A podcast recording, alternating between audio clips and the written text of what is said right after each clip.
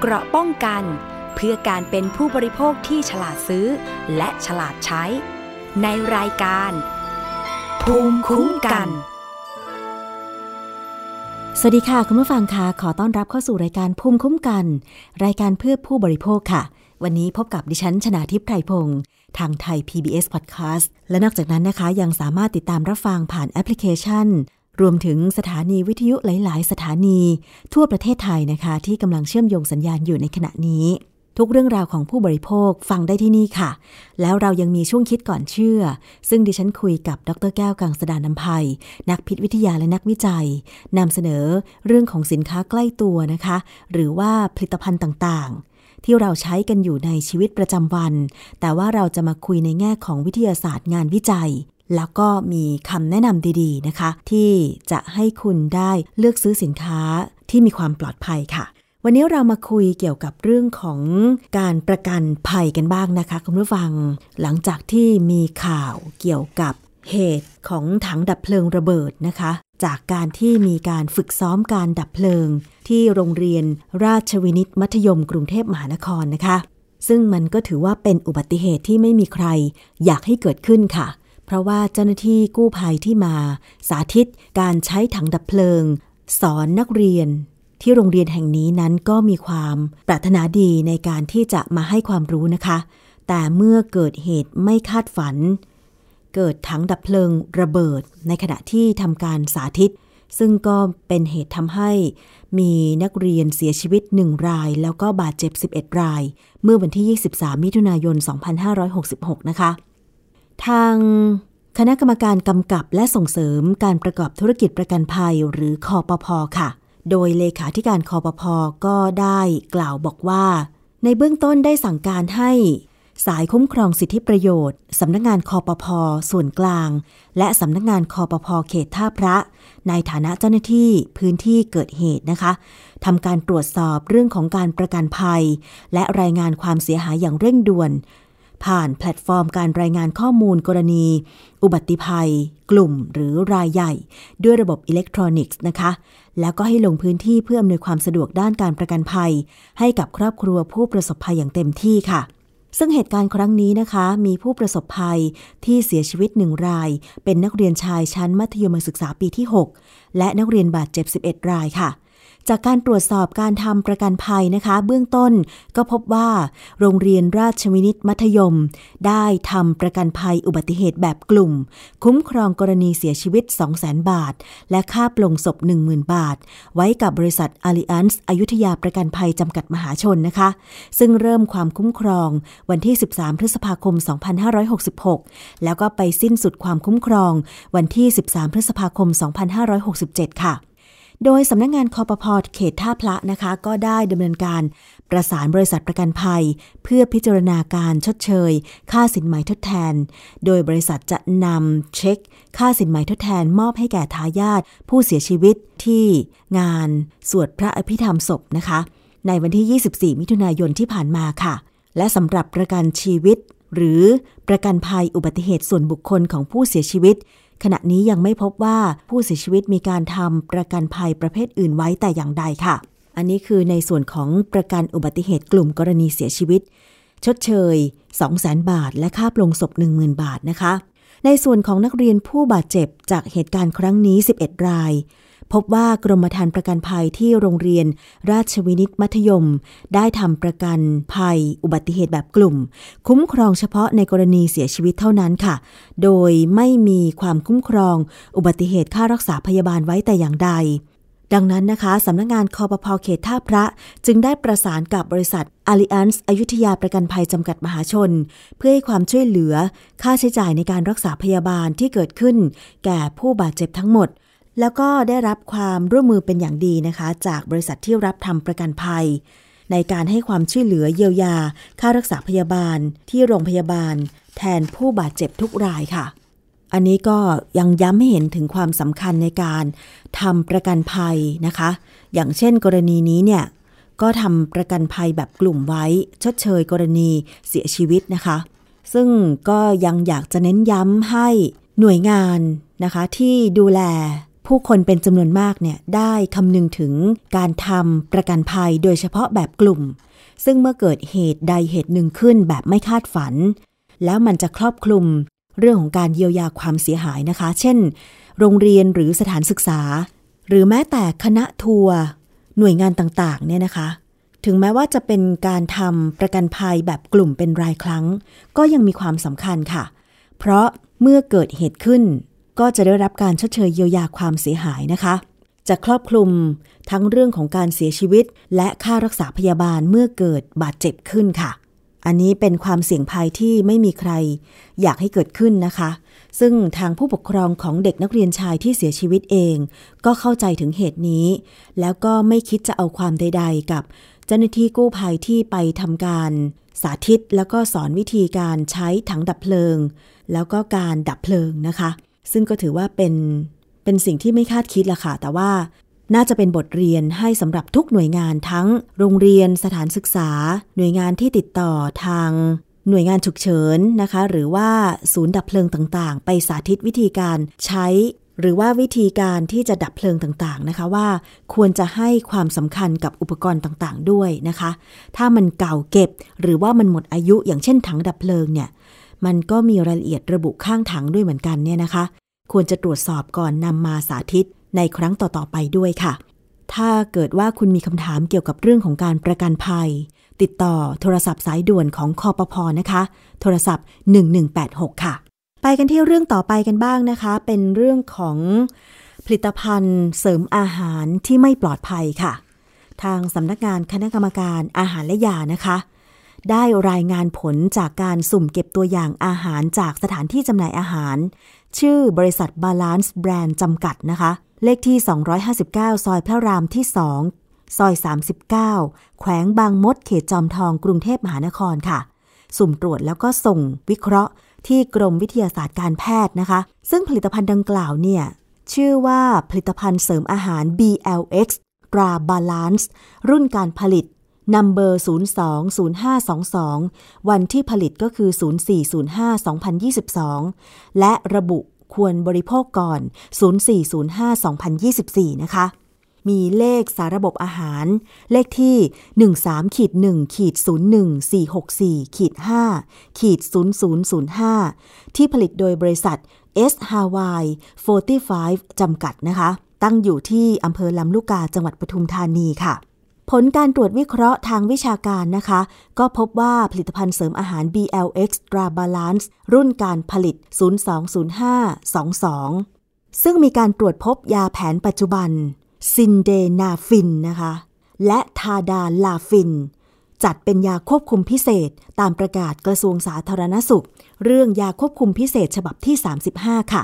ซึ่งยาสองตัวที่ตรวจพบเนี่ยเป็นกลุ่มยาที่ใช้รักษาอาการหย่อนสมรรถภาพทางเพศนะคะ จึงเป็นอาหารที่มีสิ่งที่น่าจะเป็นอันตรายแก่สุขภาพเจือปนอยู่ เข้าข่ายเป็นอาหารไม่บริสุทธิ์ ตามพระราชบัญญัติอาหารพุทธศักราช 2522 ค่ะ ผลิตภัณฑ์ดังกล่าวจึงจัดเป็นอาหารที่ไม่ปลอดภัยในการบริโภคนะคะและตอนนี้ออยอยู่ระหว่างพิจารณาดำเนินการตามกฎหมายกับผู้กระทำผิดค่ะคุณผู้ฟัง ออยมีคำเตือนนะคะว่า ผู้บริโภคอย่าไปซื้อผลิตภัณฑ์เสริมอาหาร BLX Tra Balance ที่ระบุฉลากรายละเอียดที่กล่าวมาข้างต้น รับประทานโดยเด็ดขาดค่ะ เพราะว่ามันเป็นผลิตภัณฑ์เสริมอาหารที่มีการผสมยาควบคุมพิเศษนะคะก็คือซินเดนาฟินและทาดาลาฟิน เป็นกลุ่มยาที่ใช้รักษาอาการหย่อนสมรรถภาพทางเพศ และต้องมีความระมัดระวังในการใช้นะคะ คุณผู้ฟัง เป็นอาหารไม่บริสุทธิ์ อย่าซื้อมากินโดยเด็ดขาดนะคะ เพราะว่าไม่รู้ว่าเขาผสม ยาซินเดนาฟิน และทาดาลาฟินเนี่ยในปริมาณเท่าไหร่ เป็นความเสี่ยงอย่างมากถ้าเกิดกินเข้าไป ไม่รู้ว่ามันจะมีผลกระทบกับสุขภาพร่างกายอย่างไรบ้างนะคะ ถ้ามีข้อสงสัยเกี่ยวกับความปลอดภัยของผลิตภัณฑ์สุขภาพ สามารถสอบถามเพิ่มเติมได้เลยนะคะ ที่หมายเลขโทรศัพท์สายด่วนของอยหมายเลข 1556 ค่ะ หรือว่า Line at FDA ไทย Facebook นะคะ ถามไปได้ที่ Facebook ของอย FDA ไทยนะคะ หรือติดต่อสอบถามเจ้าหน้าที่สาธารณสุข จังหวัดทุกจังหวัดเลย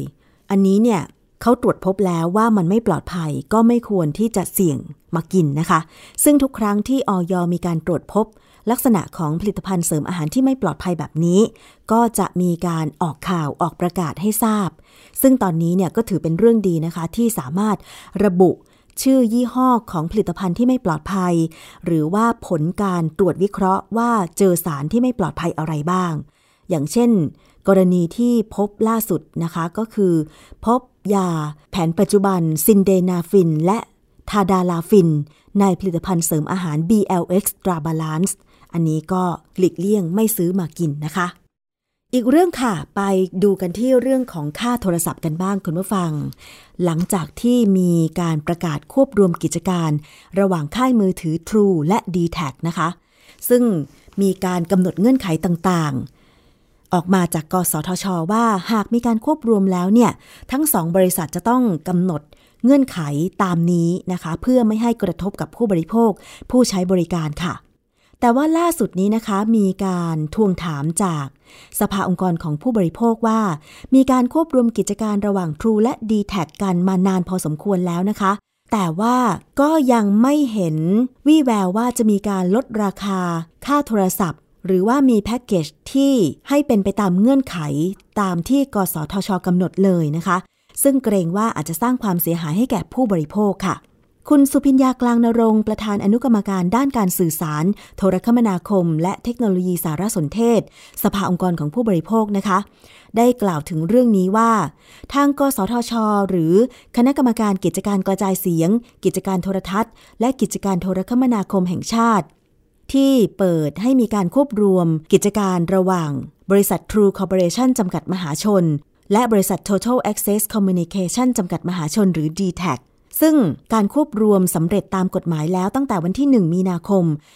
2566แม้ว่าจะมีการคัดค้าน เนื่องจากการควบรวมอาจจะสร้างผลกระทบต่อผู้ใช้บริการโทรศัพท์มือถือทั่วประเทศนะคะ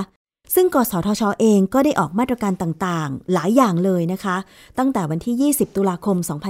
2565 เพื่อที่จะกำกับติดตามการควบรวมกิจการ ลดผลกระทบต่อผู้บริโภค ซึ่งหนึ่งในนั้นก็คือเงื่อนไขการกำหนดอัตราค่าบริการ และสัญญาการให้บริการค่ะ โดยกสทชเนี่ยได้เห็นชอบกำหนดเพดานราคา อัตราค่าใช้บริการต้องเฉลี่ยลดลงร้อยละ 12 โดยใช้วิธีการเฉลี่ยราคาใหม่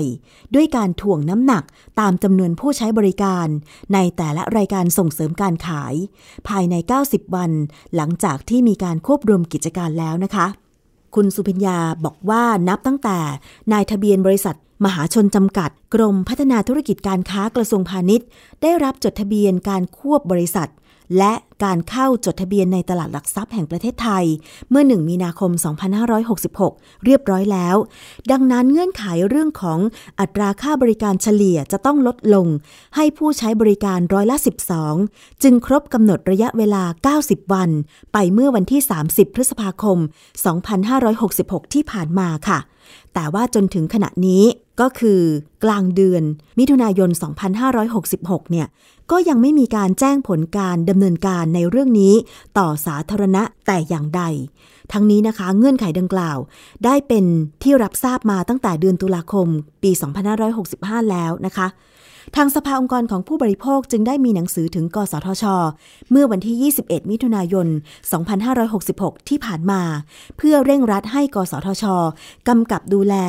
ทั้ง2บริษัทก็คือ True และ d t แท ที่ควบรวมกิจการกันแล้วเนี่ยให้ปฏิบัติตามเงื่อนไขที่กำหนด เพราะว่าหลังควบรวมเนี่ยทำให้มีผู้ที่ใช้บริการของสองบริษัทนี้ถึง 50 ล้านเลขหมาย เสียประโยชน์ที่ไม่ได้ลดราคาค่าใช้บริการลง 12%นะคะคุณผู้ฟัง คุณสุพิญญากล่าวบอกว่า หลังกสทช ปล่อยให้มีการควบรวมเกิดขึ้น แบบมีเงื่อนไข แต่ก็ยังเงียบอยู่ ในการรายงานต่อสาธารณะถึงเงื่อนไขการกำกับดูแลนะคะ จนทำให้เกิดข้อสงสัยว่ากสทชกำลังทำอะไรอยู่ เพราะความล่าช้าในการกำกับดูแล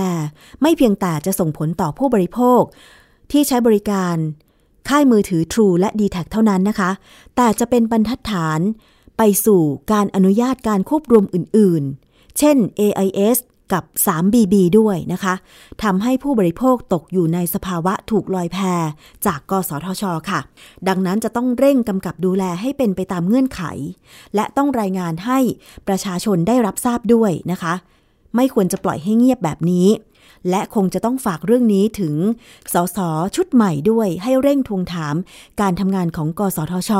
เมื่อมีการประกาศให้ควบรวมกิจการค่ายมือถือแบบมีเงื่อนไขแล้ว ก็ควรที่จะปฏิบัติตามเงื่อนไขด้วย โดยเฉพาะเรื่องของค่าบริการที่จะต้องลดลง 12%ด้วยนะคะ คุณผู้ฟัง เดี๋ยวเราจะติดตามกันต่อว่า จะมีความคืบหน้าอย่างไรนะคะ หลายคนที่ใช้บริการค่ายมือถือไม่ว่าจะเป็น True หรือ d t แทเนี่ย ตอนนี้ลองสังเกตกันบ้างหรือเปล่าว่าแพ็กเกจค่าโทรศัพท์ หรือค่าอินเทอร์เน็ตที่ใช้อยู่เนี่ย ท่าเดิมหรือต้องจ่ายเพิ่มขึ้นหรือลดลงหรือไม่นะคะ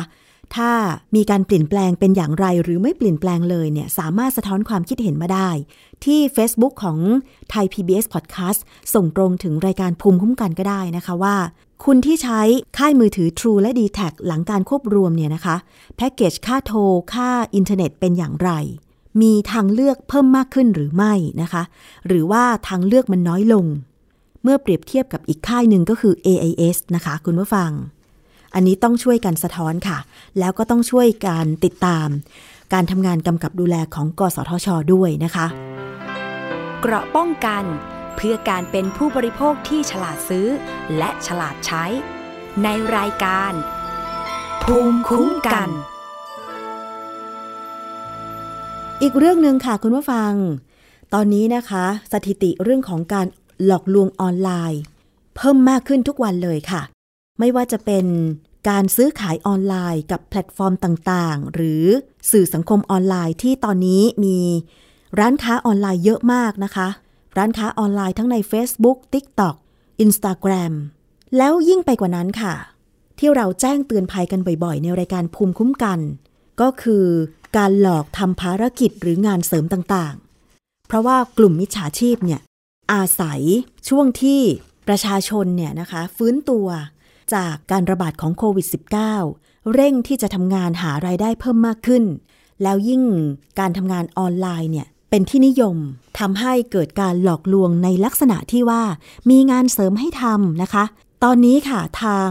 ตำรวจไซเบอร์นะคะ กองบัญชาการตำรวจสืบสวนสอบสวนอาญากรรมทางเทคโนโลยี บชสอท บอกว่าการหลอกลวงในรูปแบบการโฆษณางานเสริม หรือให้ปฏิบัติภารกิจ พวกมิจฉาชีพเนี่ยมักนำมาใช้หลอกลวงประชาชน มีผู้เสียหายตกเป็นเหยื่ออย่างต่อเนื่องนะคะ โดยมิจฉาชีพอาศัยความไม่รู้ และความโลภของประชาชน เป็นเครื่องมือในการหลอกลวงค่ะ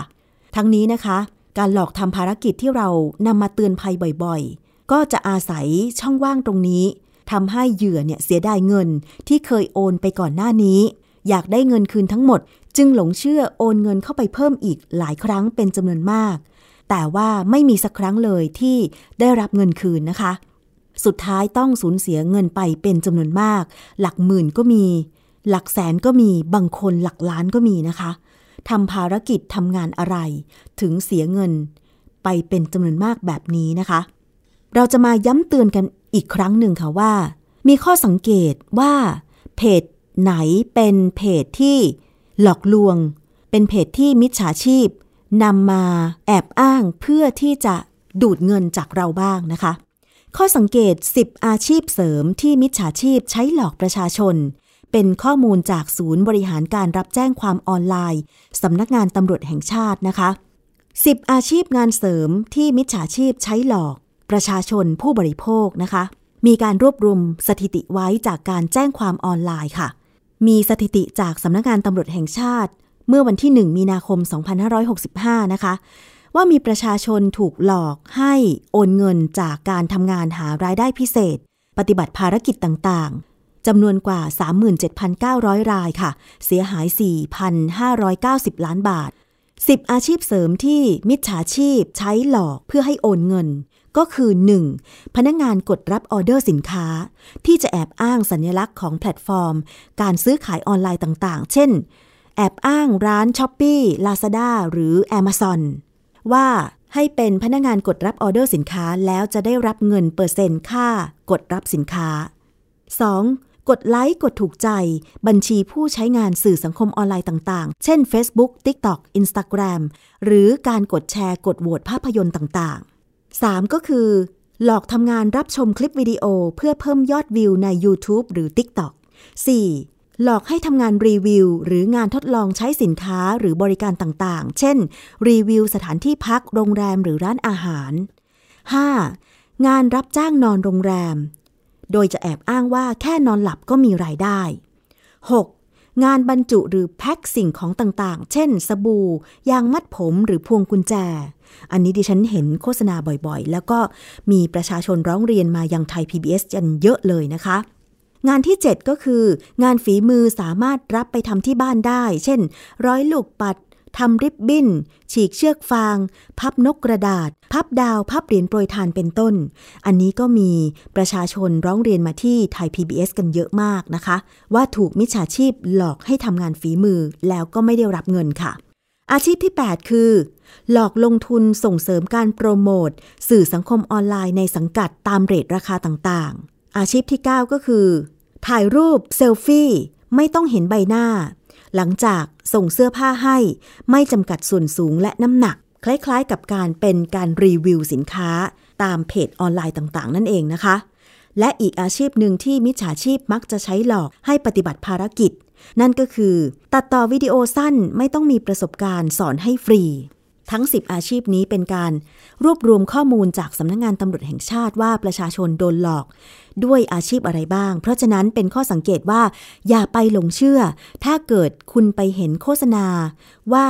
ให้ปฏิบัติภารกิจหรือทำอาชีพเหล่านี้ แล้วจะได้เงิน เป็นการหลอกลวงทั้งสิ้นนะคะ กลลวงของมิจฉาชีพก็คือจะใช้วิธีการ ถ้า ทำงานช่วงแรกก็จะได้เงิน แต่เมื่อทำไปเรื่อยๆ ก็จะพบว่า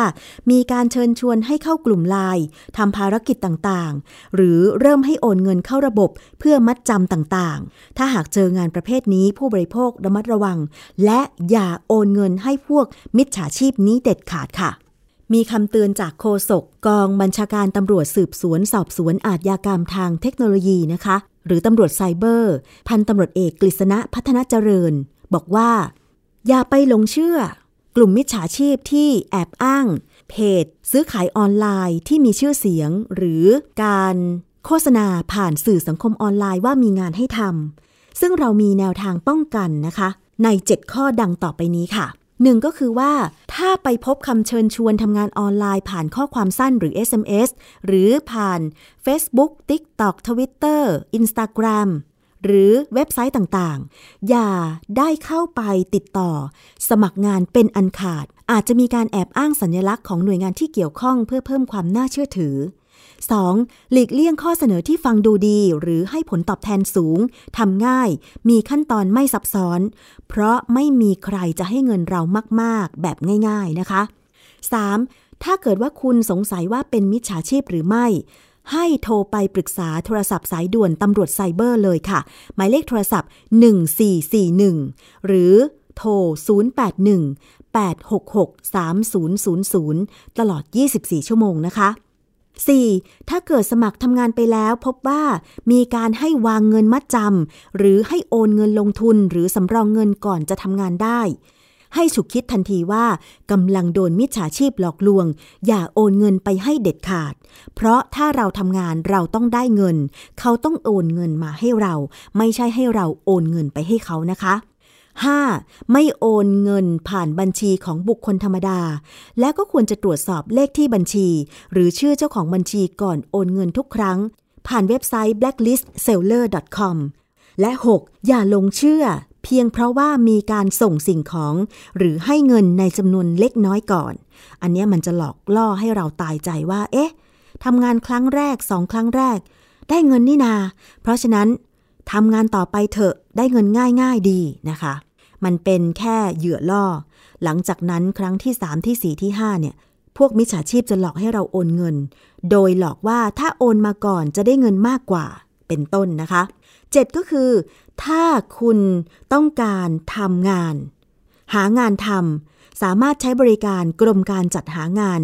ผ่านเว็บไซต์ที่ smartjob.doe.go.th ได้ อันนี้เป็นหน่วยงานของภาครัฐที่เชื่อถือได้ก็คือกรมการจัดหางานนะคะ คิดง่าย ๆ เลยค่ะคุณผู้ฟัง ถ้าเราสมัครงาน เรา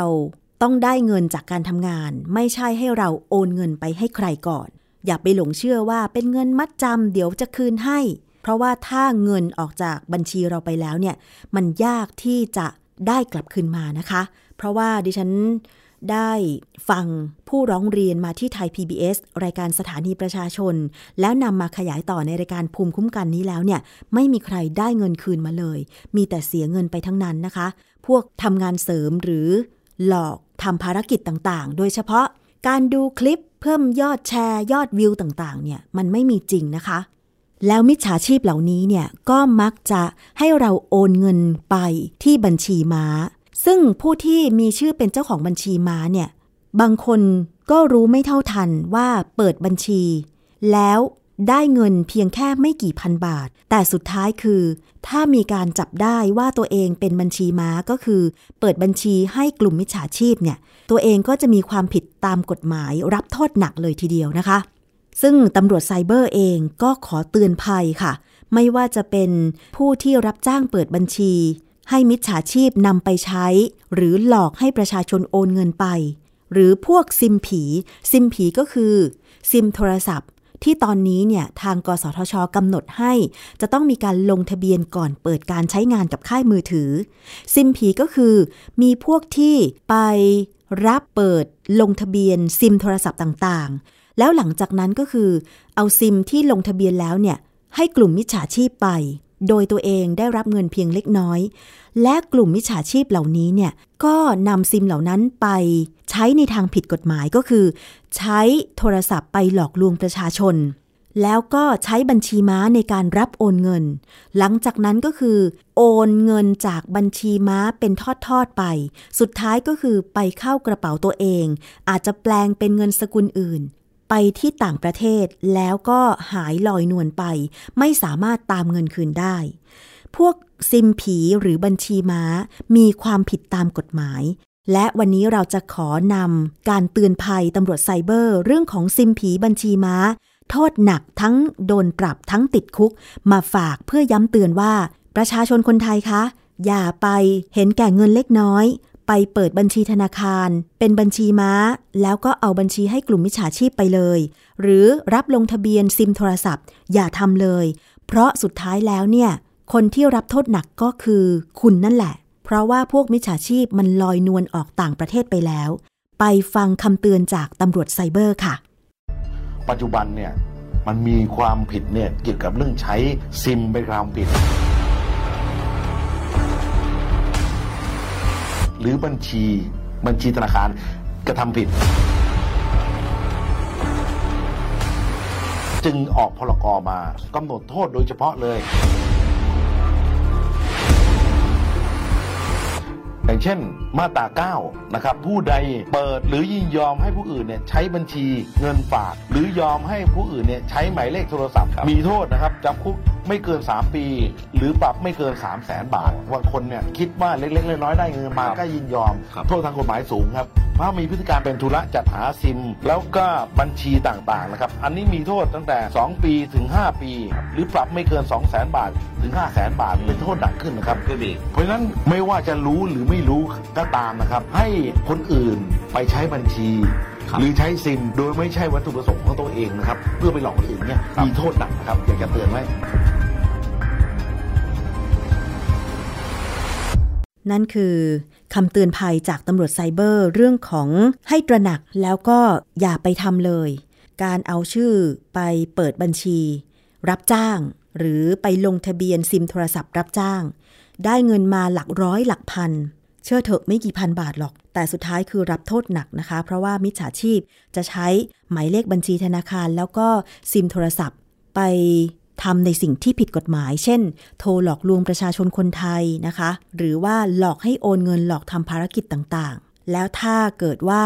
คุณเจอเจอกับหมายเลขโทรศัพท์ที่หลอกลวงให้ทำภารกิจเหล่านี้นะคะ ช่วยรายงานไปด้วย ถ้าดิฉันเห็นตาม Facebook หรือตามสื่อสังคมออนไลน์ต่างๆ ดิฉันกดรายงานเป็นประจำเลยนะคะ โดยเฉพาะเพจ Facebook ต่างๆ ที่แอบอ้าง Shopee Lazada บอกว่า มี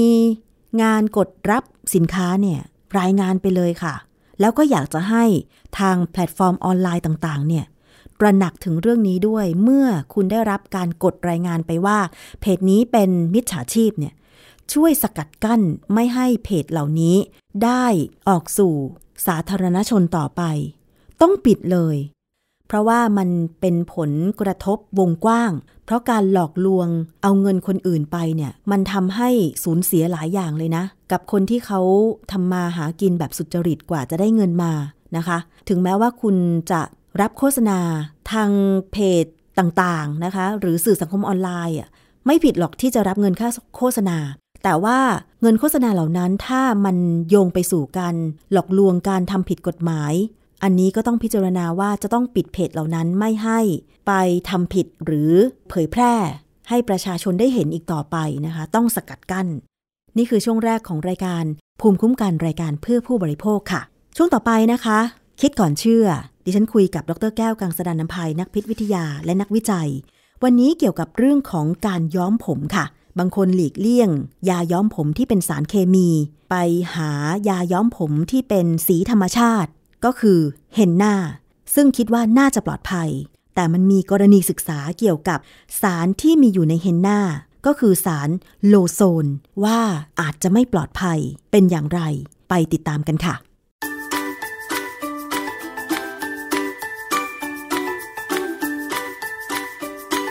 ช่วงคิดก่อนเชื่อ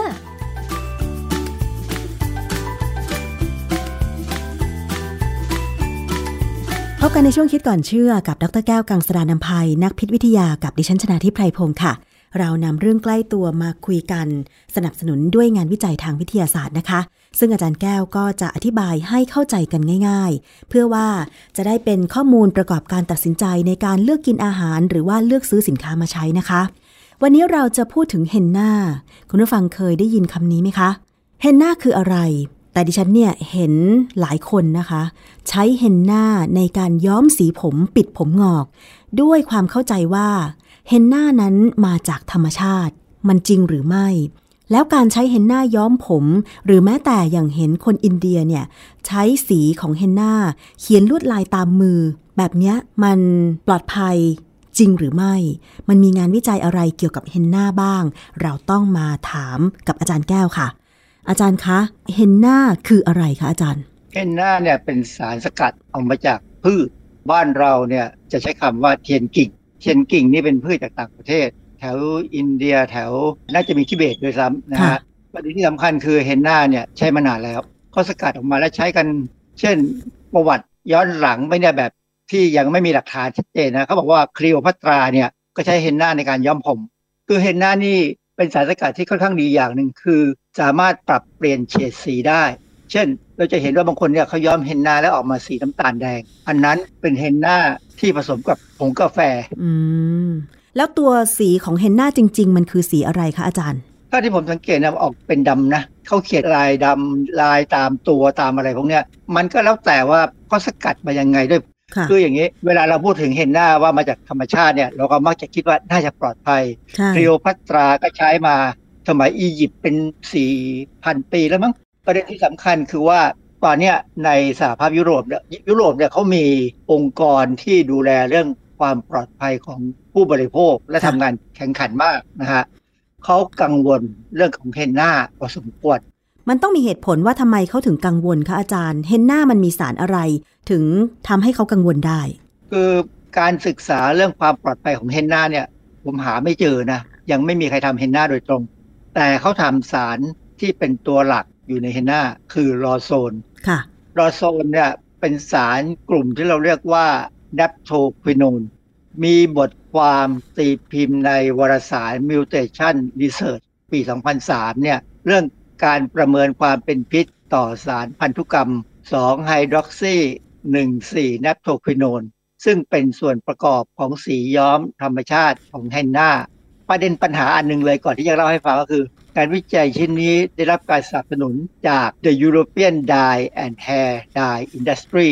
ก็คือได้รับการสนับสนุนจากองค์กรที่เป็นของอุตสาหกรรมสีย้อมผม มันก็เลยฟังฟังๆดูแล้ว เอ๊ะ หน่วยงานอย่างนี้มาสนับสนุนเนี่ยมันจะทำให้เกิดการลำเอียงไหมนะหรือว่าที่เราเรียกว่า conflict of interest หรือผลประโยชน์ทับซ้อน ค่ะ แล้วปรากฏว่าผลของการศึกษาเนี่ยมันก็ออกมาน่าสนใจน่าสงสัยด้วย เขาบอกว่าในหลอดทดลองเนี่ยการทดสอบในสัตว์ทดลอง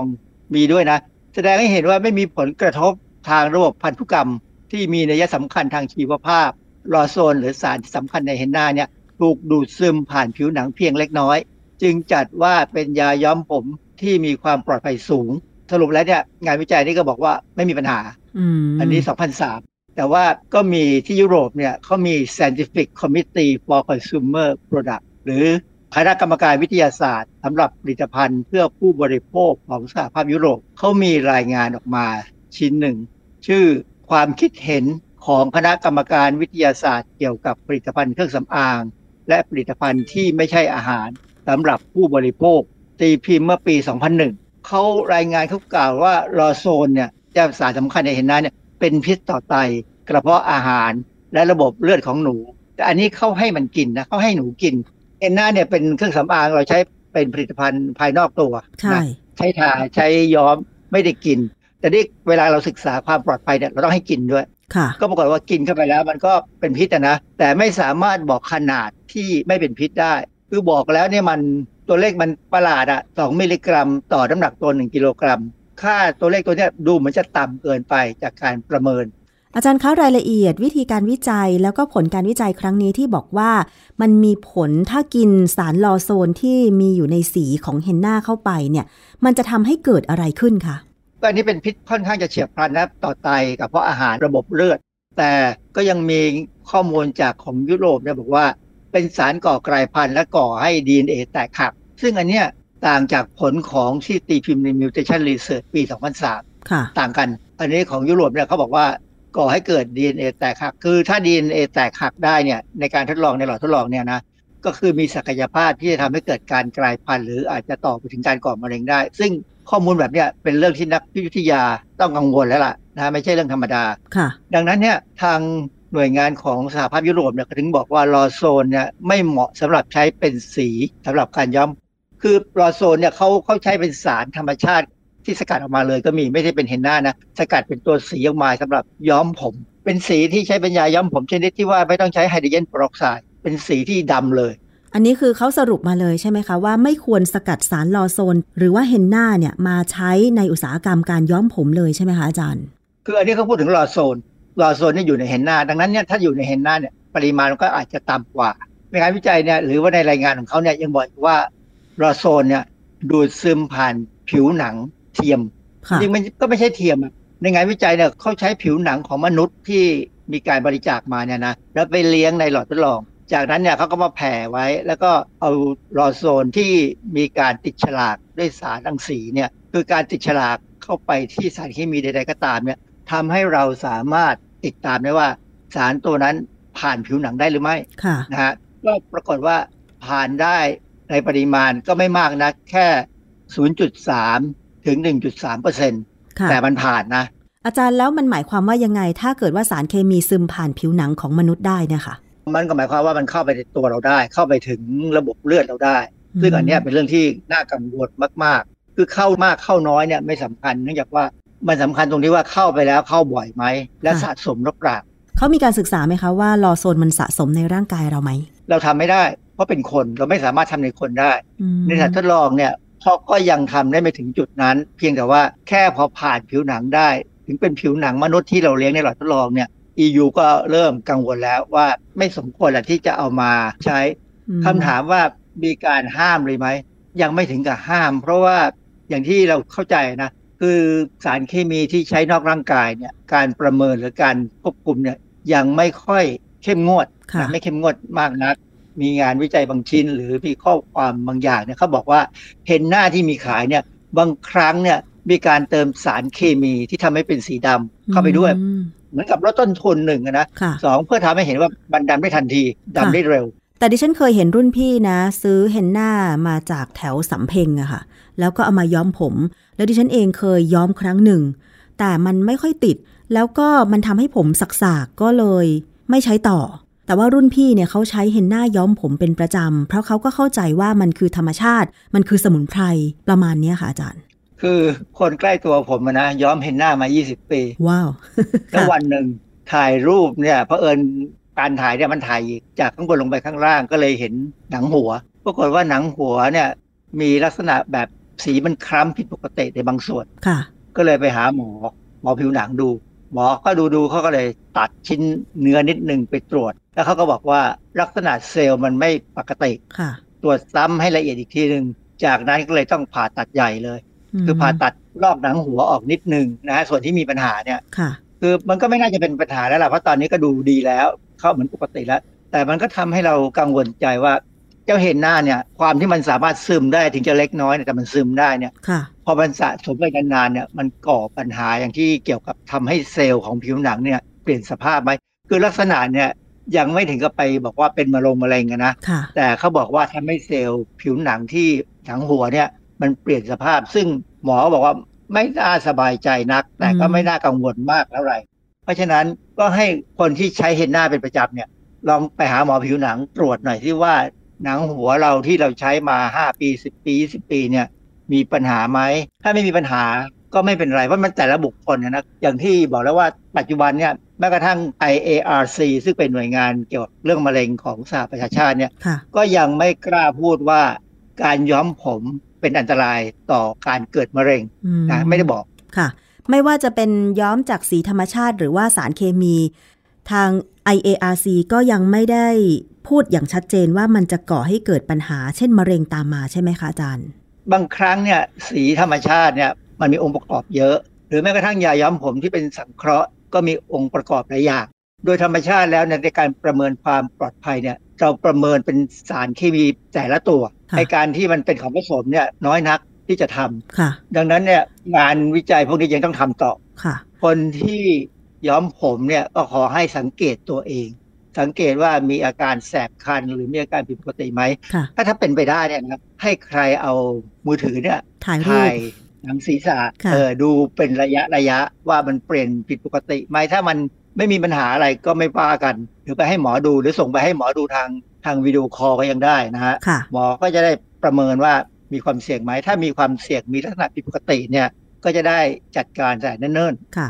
โดยสรุปแล้วการใช้เฮนน่าย้อมผมหรือเขียนตามตัวเหมือนคนอินเดียเนี่ยค่ะอาจารย์เฮนน่ามันมีสารที่มีชื่อว่าลอโซน ซึ่งถือว่าเป็นสารที่อาจจะทำให้เกิดการก่อกลายพันธุ์ได้ใช่ไหมคะอาจารย์ๆเป็นหลอดทดลองนะ เป็นการศึกษาในหลอดทดลองยังไม่ได้ทำในสัตว์ทดลอง อันหนึงที่ผมว่าเขายังไม่ทำก็เพราะว่ายังไม่มีสปอนเซอร์ เนื่องจากว่ามันเป็นอุตสาหกรรมอะนะฮะคือถ้ามันเป็นสารอาหารที่มนุษย์ต้องกินเนี่ยแต่ละประเทศก็คงทำได้เลยค่ะเพราะว่ามันเป็นเรื่องที่เราต้องดูแลความปลอดภัยผู้บริโภคอือฮึแต่ถ้าเป็นเครื่องสำอางเนี่ย ผู้บริโภคเสี่ยงเองอะอาจารย์แล้วถ้าใครยังจะย้อมผมด้วยเฮนน่าต่อล่ะ อย่างเช่นไปหาซื้อเฮนน่าผงตาม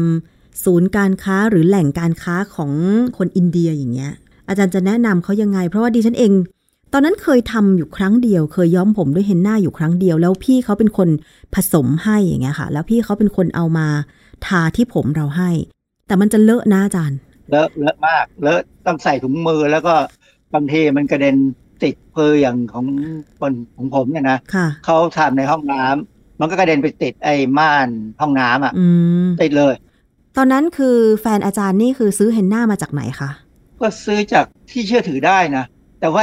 พวกนี้ไม่ได้ขึ้นทะเบียนอะแล้วเราจะตรวจสอบได้ไหมว่ามันเป็นเฮนน่าแท้ร้อยเปอร์เซนหรือว่ามันผสมสีเคมีด้วยอะคะอาจารย์ คือผมไม่แน่ใจว่ามีบริษัทนำเข้าแล้วขึ้นทะเบียนไหมนะถ้ามีแล้วก็พอเชื่อถือได้ เครื่องสำอางนี่ทางออยให้จดแจ้งนะว่าองค์ประกอบอะไรบ้างเขาก็คงต้องทำตามนั้นหมายความว่าทำตรงกับที่จดแจ้งไว้ว่าเป็นกี่เปอร์เซ็นต์กี่เปอร์เซ็นต์ค่ะเขาอาจจะต้องบอกว่ามีรอโซนไหม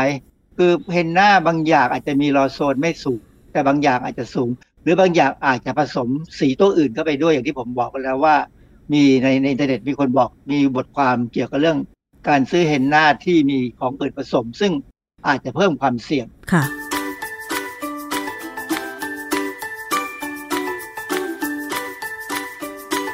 ช่วงคิดก่อนเชื่อ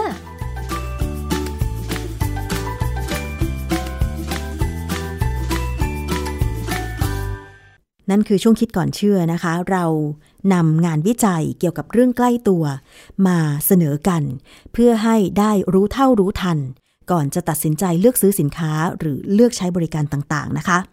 มาถึงเรื่องปิดท้ายกันบ้างนะคะ เป็นเรื่องเกี่ยวกับดอกเบี้ยบ้านค่ะ ดิฉันไปเจอโพสต์หนึ่งนะคะ ที่เขาโพสต์เกี่ยวกับการชำระหนี้บ้านนะคะ คาดว่าจะเป็นบ้านหรูเลยละเพราะว่าราคาหลายสิบล้านบาท ในโพสต์เนี่ย เขาบอกว่าดอกเบี้ยบ้านจุกจริงจ่ายจริงไม่จกตา ไปเจอในทวิตเตอร์ก็เลยเอามาแชร์ให้ดูนะคะ โดยระบุข้อความบอกว่า ยอดหนี้บ้าน 10 ล้าน ผ่อนเดือนละ 71,900 บาท ผ่อนทุกเดือนมา 4 ปี แต่ยอดหนี้ตัดไปแค่ 327,000 บาท หมายความว่าจ่ายดอกเบี้ยไปปีละ 500,000กว่าบาท มากเหลือเกินนะคะดอกเบี้ยบ้านปีละ 500,000กว่าบาทเนี่ย แล้วข้อความในโพสต์ระบุต่อบอกว่า เป็นความจริงของคนที่กำลังเริ่มต้นผ่อนบ้าน ที่จะต้องเจอกันอย่างแน่นอน ในช่วงปีแรก ๆ ของการผ่อนสิ่งที่เจอก็คือ สัดส่วนดอกเบี้ยที่จ่ายไปในแต่ละเดือน จะมากกว่าเงินต้นเยอะ อัตราส่วนประมาณ 7 ต่อ 3 หรือ 8 ต่อ 2 เลยทีเดียว ก็คือว่าดอกเบี้ยเนี่ยจ่ายมากกว่าที่เขาหักเงินต้นเราซะอีกนะคะ ดังนั้นสำหรับคนที่ผ่อนหรือกำลังคิดจะซื้อบ้าน อยากจะฝากไว้ว่าช่วงแรกๆที่เริ่มผ่อน เราควรจะโปะชำระให้มากที่สุด เท่าที่จะทำได้ เพื่อช่วยให้เงินที่จ่ายไปตัดเงินต้นมากที่สุด พอเงินต้นโดนตัดมากขึ้น ดอกเบี้ยที่เราจ่ายก็จะลดลงตามไปด้วย จะทำให้เราประหยัดดอกเบี้ยได้ ดังนั้นผ่อนบ้านช่วงปีแรก ๆ แนะนำว่า อย่าปล่อยไหล วางแผนการเงินให้ดี วางแผนการผ่อนชำระให้ดี เพื่อที่เราจะได้สามารถประหยัดดอกเบี้ยได้ในระยะยาว แต่คุณผู้ฟังคะ อาจจะไม่เป็นข่าวดี สักเท่าไหร่สำหรับคนที่คิดจะผ่อนบ้านหรือกำลังผ่อนบ้านอยู่ในขณะนี้ เพราะว่าเป็นช่วงดอกเบี้ยขาขึ้นค่ะคุณผู้ฟัง ตอนนี้นะคะ ดอกเบี้ยการผ่อนบ้านในอัตราเรทสูงสุดที่มีการประกาศจากธนาคารเนี่ยนะคะ คือ ธนาคารแห่งประเทศไทยเนี่ยเขาจะมีอัตรา ดอกเบี้ยที่ประกาศสูงสุด เพื่อคุมไม่ให้สถาบันการเงินต่างๆเนี่ยมีการกำหนดดอกเบี้ยสูงเกินไปกว่านี้ อย่างเช่น ธนาคารอาคารสงเคราะห์เนี่ยนะคะ ประกาศดอกเบี้ย MRR MRR ก็คือ Maximum Retail Rate หมายถึงอัตราดอกเบี้ยเงินกู้ขั้นต่ำที่ธนาคารเรียกเก็บจากลูกค้ารายย่อยชั้นดี ซึ่งมักจะใช้กับสินเชื่อส่วนบุคคลและสินเชื่อบ้าน ยกตัวอย่างนะคะ ธนาคารอาคารสงเคราะห์ค่ะ ประกาศ MRR อยู่ที่ 6.9%ประกาศณวันที่ 9 มิถุนายน 2566 ธนาคารกรุงเทพนะคะ ประกาศดอกเบี้ย MRR 7.050%ประกาศเมื่อวันที่ 2 มิถุนายน 2566 ธนาคารกรุงศรีนะคะ ประกาศดอกเบี้ย MRR 7.150%ประกาศเมื่อวันที่ 9 มิถุนายน 2566 จะเห็นได้ว่าอัตราดอกเบี้ย MRR ที่ประกาศจากธนาคาร พาณิชย์ในไทยเนี่ยเริ่มต้นจะอยู่ที่ 6.9 กว่ากว่าถึง 7.5 ก็มีนะคะคุณผู้ฟัง เพราะฉะนั้นเนี่ยก็ต้องศึกษาอัตราดอกเบี้ย กู้บ้านให้ดี ส่วนมากเนี่ยมักจะมีการ ออกแพ็กเกจให้กู้แบบคงที่ประมาณ 3 ปี 4 ปีไม่เกินนี้ จะเป็นดอกเบี้ยแบบคงที่หรือ fixed rate นะคะ แล้วหลังจากนั้นก็มักจะปล่อยลอยตัว เขาเรียกว่าดอกเบี้ยลอยตัว หรือ MRR ลบ1ลบ0.5 อะไรก็ว่าไป ซึ่งถ้าเป็นดอกเบี้ย MRR